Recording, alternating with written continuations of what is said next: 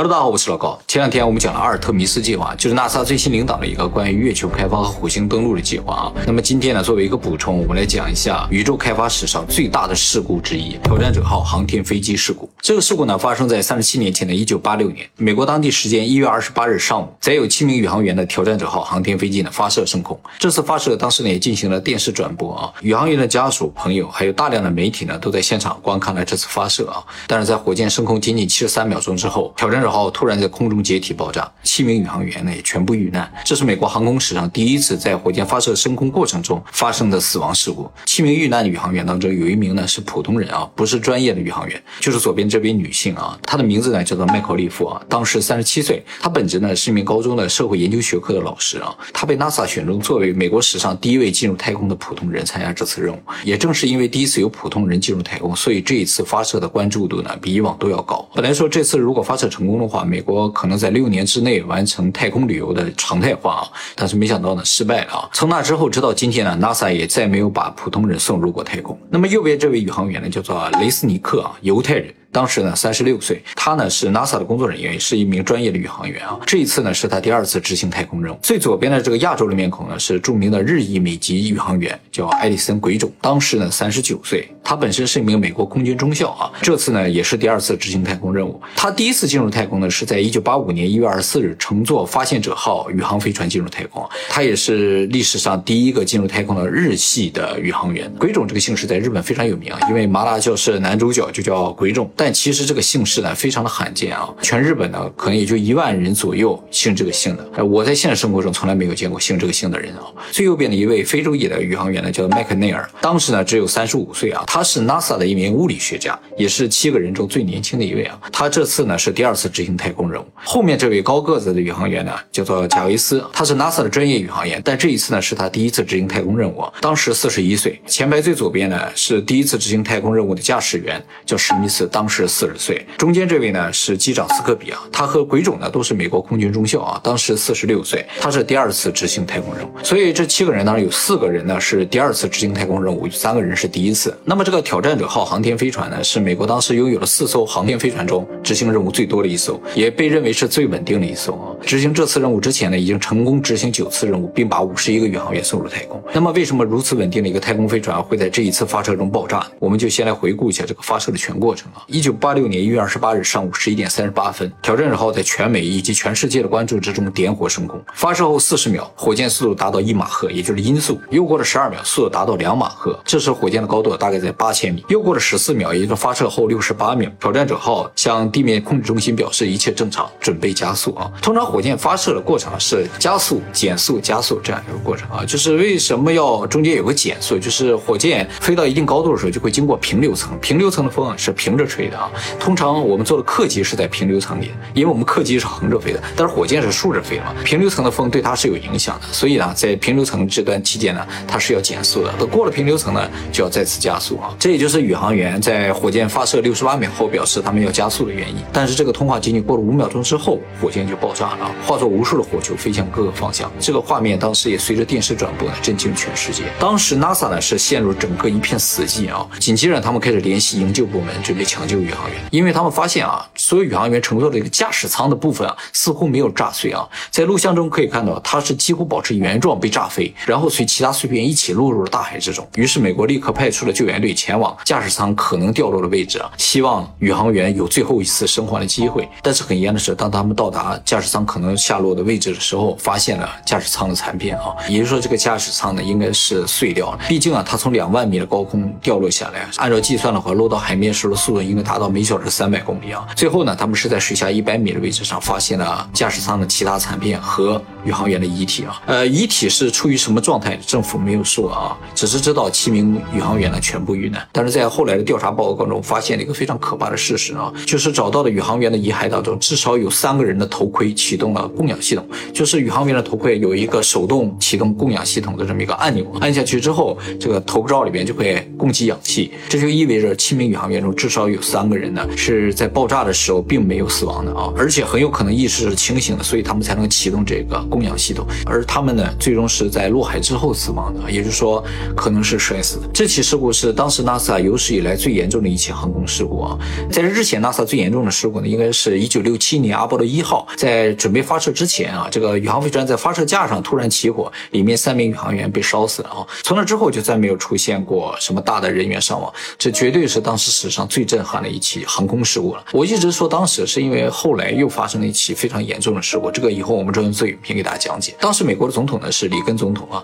他在事故第一时间呢就成立了专门的调查小组，要求彻查事故真相。那么经过五个月的严密调查呢，事故原因也基本查明。在讲爆炸的原因之前，我们先来看一下这个火箭的结构啊。这个火箭和我们现在看到的火箭不太一样，它中间呢是一个巨大的燃料箱，两侧白色的火箭呢是辅助推进火箭。这种辅助火箭呢通常只使用两分钟，就是发射后两分钟呢就会自然脱落，然后就扔掉啊。这种辅助火箭里面都是固体燃料的，中间像飞机这个东西呢，学名叫航天飞机轨道器啊，我们通常就叫它航天飞机或者宇宙飞船，也有叫太空梭的啊。像这样的航天飞机呢，美国以前总共有五个啊，分别是哥伦比亚号、挑战者号、发现号、亚特兰蒂斯号和奋进号啊。这五个当中呢，有两个损毁了，剩下三个呢也都在二零一一年退役了，所以现在这个宇宙飞船已经没有在用了。而今天介绍这个挑战号呢，是一九八三年开始服役的，一九八六年这次飞行呢是它第十次飞行。那么这一次引发爆炸的东西呢，是右侧的辅助推进火箭啊。在调查中发现，火箭刚一发射的时候呢，右侧的推进火箭就有冒黑烟，但这个黑烟呢，在发射之后很快就消失了。最后呢，是在升空五十八秒后，这个冒黑烟的地方开始喷火，烧断了这个辅助火箭和燃料箱连接的部分，导致辅助火箭和燃料箱相撞，引发了爆炸。也就是说，从发射一开始，这个右侧的火箭就有问题，因为它一开始就冒黑烟嘛，有泄漏啊。为什么会泄漏呢？其实是这样的，就是这个火箭它很长嘛，它是在工厂生产的啊，工厂不能直接把它生产出来这么长运过来，所以呢，分成三节儿来生产的。生产好之后呢，把这三节儿全部运到发射台，然后在发射台组装起来。组装起来之后，你在里边放上固体燃料，然后就等待点火就可以。为了保证这三节连接的部分不会有泄漏啊，因为里边全是燃料嘛，所以在接缝的地方呢，使用了一种胶皮圈儿，就像我们现在水管连接的时候，中间可能也使用过胶皮圈儿。当然，它这个胶皮圈儿肯定更高级一些。那么火箭点火之后呢，中间的固体燃料一燃烧，里边就会产生强大的压力啊，里面这个燃料呢就会沿着这些缝隙啊想要往外流嘛。当他们遇到这个密封圈的时候呢，就会把这个一密封圈压扁，因为它是胶皮的嘛，呃，有压力的话它就会压扁。压扁之后呢，反倒死死的堵住了所有的缝隙啊，就利用这个原理呢，保证了整个火箭的密封性。这个设计本身并没有什么问题，但是问题出现在了当天的天气上。发射是在一月二十八日上午啊，当天呢，佛罗里达非常的冷，因为本身也是冬天，而且风很大，在寒风的作用下，火箭内部的温度一度的降到了零下十三度啊。在后来的这个调查中也发发现了，火箭周围有很多地方都有结冰啊。橡胶这个东西啊，它有个特点就是遇冷它会变硬，所以在低温之下，这个密封圈就硬掉。密封圈一旦硬了之后呢，它这个密封效果就没有了。我刚才说它必须把它压扁了之后，才会堵住所有的缝隙嘛。失去密封性这个事情，在火箭点火之前是很难发现的，因为它原先装的是固体燃料啊，这个燃料不被点燃的时候，里边没有压力，所以也不会有燃料漏出来。结果一点火，里边产生压力了，有一部分燃料呢顺着这个缝隙冒出来了，所以才会看到，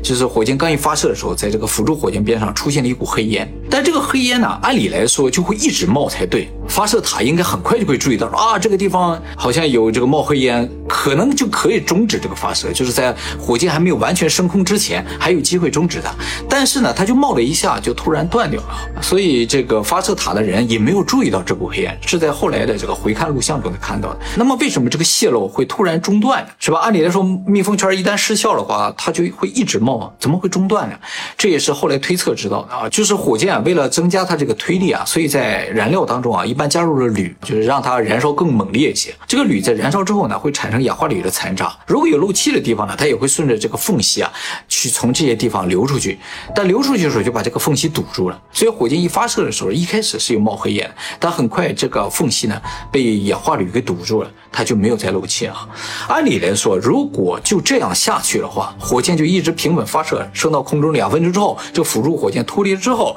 也不会有任何的问题，发射也会成功。但是很遗憾，当火箭发射升空经过平流层的时候，我刚才说了平流层有风，尤其当天突然有一股非常猛烈的风吹向了这个火箭，从后来来录像也能看到，这火箭呢其实是晃动了一下，就是因为风吹了一下，这一晃动啊，就把这个原先堵在缝隙处的氧化铝呢就给晃掉了。一晃掉之后，这个高温的燃料呢就从这个缝隙喷射出来，这次就不再是黑烟了，而是火。而着火这个位置正好就朝向了火箭内侧，就是燃料箱这个方向啊。中间这个燃料箱直接拿火这么喷着烧着它也不会烧坏，但是啊，它就一直烧，把这个火箭和燃料箱连接的这个东西给烧断。烧断之后呢，旁边这个火箭就一歪，上面就和燃料箱相撞，结果就发生了爆炸，是这样一个过程。所以事故的根本原因呢是密封圈失效，间接原因呢就是天气太冷，还有强风。这三个原因都是必要原因，任何一个不存在，这个事故都不会发生。但是偏偏这三个就凑齐了啊。那么这三个原因当中有两个是客观因素啊，这个天气还有强风，这个我们姑且不论。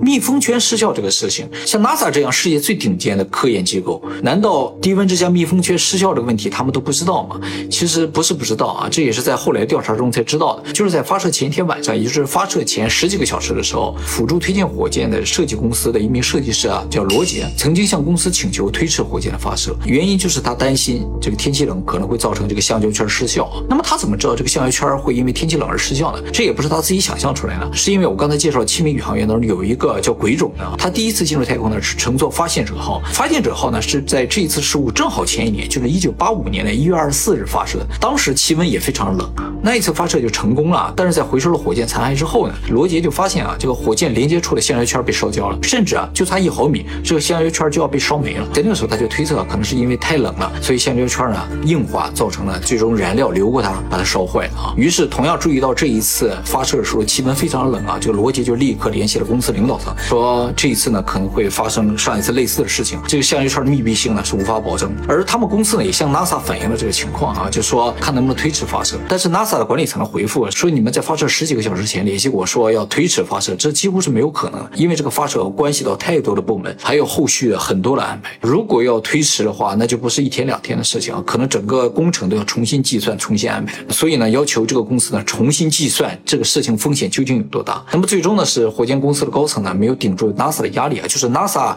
一再的表示说这几乎是不可能推迟的事情。那么火箭公司也认为罗杰说这个情况也只是一种可能性啊，呃，是他的一个推测，并没有经过验证，所以最终举手表决，全票通过啊，呃，说这个火箭是可以发射的。就是火箭公司的管理层举了个手表决了一下啊，就罗杰没有参加，他不是管理层，所以最后这个火箭还是发射了。事实上，这个火箭的发射也是推迟了两个小时，呃，因为当天早上实在是太冷了，这个 NASA 也担心说气温太冷，可能很多地方冻结了会失效啊，所以推迟了两个小时。而事实证明，他们那天就不应该发射啊。那么这个事情虽然主因是一个人灾啊，啊，而且也是由于人为的失误造成的啊，但是这个呢，说实话，我觉得不能算是一种罪了。它和交通事故，比如说酒驾呀、违章啊，这些是不一样的啊。因为宇宙开发本身就是伴有巨大风险的。我想遇难的这些宇航员，他们在坐上宇航飞船之前，应该是有一定的心理准备的。换句话说，他们也是能够承担这样的这种风险，才会选择穿上太空服的啊。只是这次挑战呢失败了，七名宇航员为这次人类的宇宙挑战呢付出了生命的代价。而我们现在之所以能够对宇宙有一定的了解，也是依靠这些人付出的努力。这些人同样也包括火箭设计公司的一些人啊。所以说实话，他们都是人类的英雄啊。好，那么今天先到这里，我们下期再见了，拜拜。